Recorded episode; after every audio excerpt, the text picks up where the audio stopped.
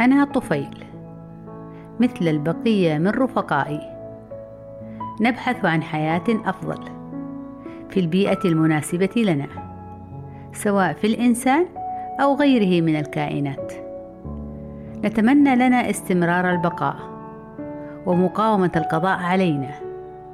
فالحياة صراع والبقاء لله وحده.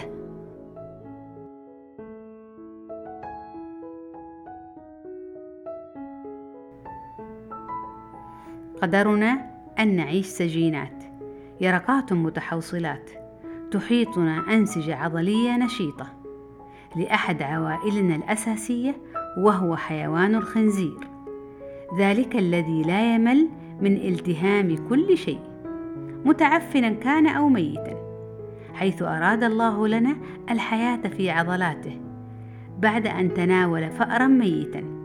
ضمن مخلفات أحد الأحراش المجاورة لمكان تربيته ورغم تحوصلنا في عضلاته إلا أننا لا زلنا نتمتع بقدرتنا على الحياة والنضوج والتزاوج.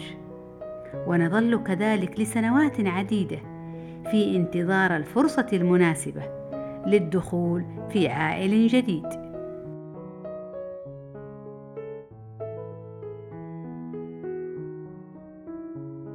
في يوم حظ سعيد. تم اختيار عائلنا ضمن قطيع من الخنازير. كي يتم تجهيزهم كلحوم تباع طازجة في أقرب مركز لبيع اللحوم.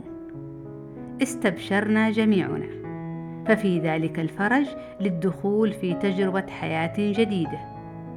قد تكون لنا فيها رحلة ممتعة وقد تكون مرعبة. إنها مجازفة. ولا بد من تجربتها والاستسلام لما قدر الله لنا.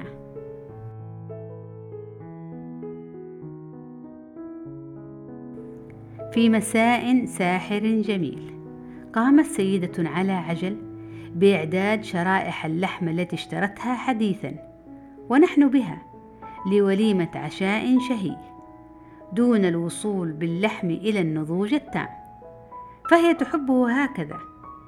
ثم قدمتنا بكل حفاوة لجارتها المسلمة والتي انضمت للمجمع السكني حديثا حيث كانت مصاحبة لابنها المبتعث إلى إحدى الدول الأوروبية.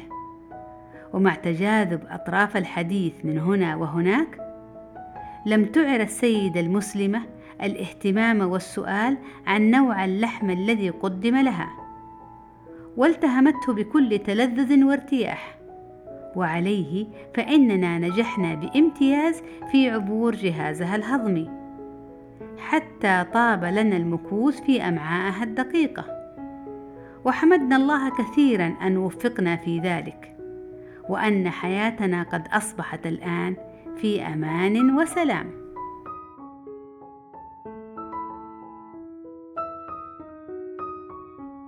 في الشهر التالي اشتكت تلك السيدة المسلمة من آلام شديدة مصاحبة بقيء وقثيان.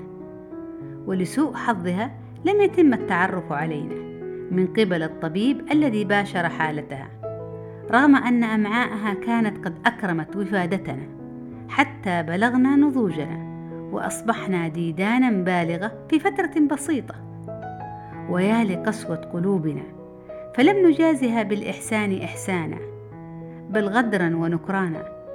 إذ بعد أن تم تزاوجنا قامت الإناث منا بمهاجمة مخاطية أمعاءها الدقيقة ووضعت يرقاتها بها والتي هي الأخرى لم تتوانى في القيام برحلة مع تيار الدم حيث ذهبت بكل جرأة أفرادا وجماعات إلى قلب السيدة ومن ثم إلى رئتيها ثم عادت إلى القلب مرة أخرى.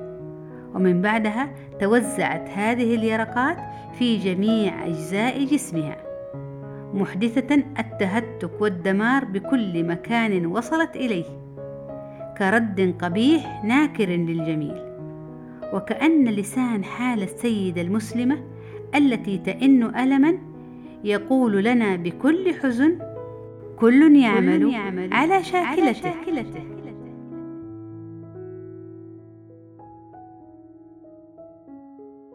أصبحت السيدة طريحة الفراش لما تشعر به من جراء تقرحات أمعائها الدقيقة لوجود أطوارنا البالغة بها وسخونة وآلام مبرحة في عضلاتها لما تحويه من يرقات متكيسة. لقد زادت حالتها سوءا لسرعة تكاثرنا داخل جسدها ولقد أدى ذلك إلى وصولنا لعضلة القلب وإلى إحداث التهاب بها وهذا عجل بحدوث ذبحة صدرية وهبوط حاد بالقلب. عجل بوفاتها سريعا ونحن معها في خلال شهرين فقط في ظل حزن عميق خيم على كل سكان ذلك المجمع الأوروبي. وعاد الشاب المبتعث المكلوم إلى بلده الأم مرافقا لوالدته المحمولة على الأكتاف. بعد أن كانت بكامل صحتها مرافقة له ماشية على قدميها. جبر الله مصابهم وعوض صبرهم خيرا.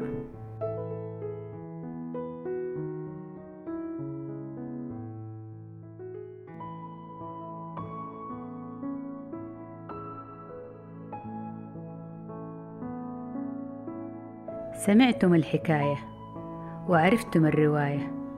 وكانت النهاية. ويتجدد لقاءنا بكم في قصة طفيلية أخرى. تشد انتباهكم وتستدعي اهتمامكم. دمتم بخير.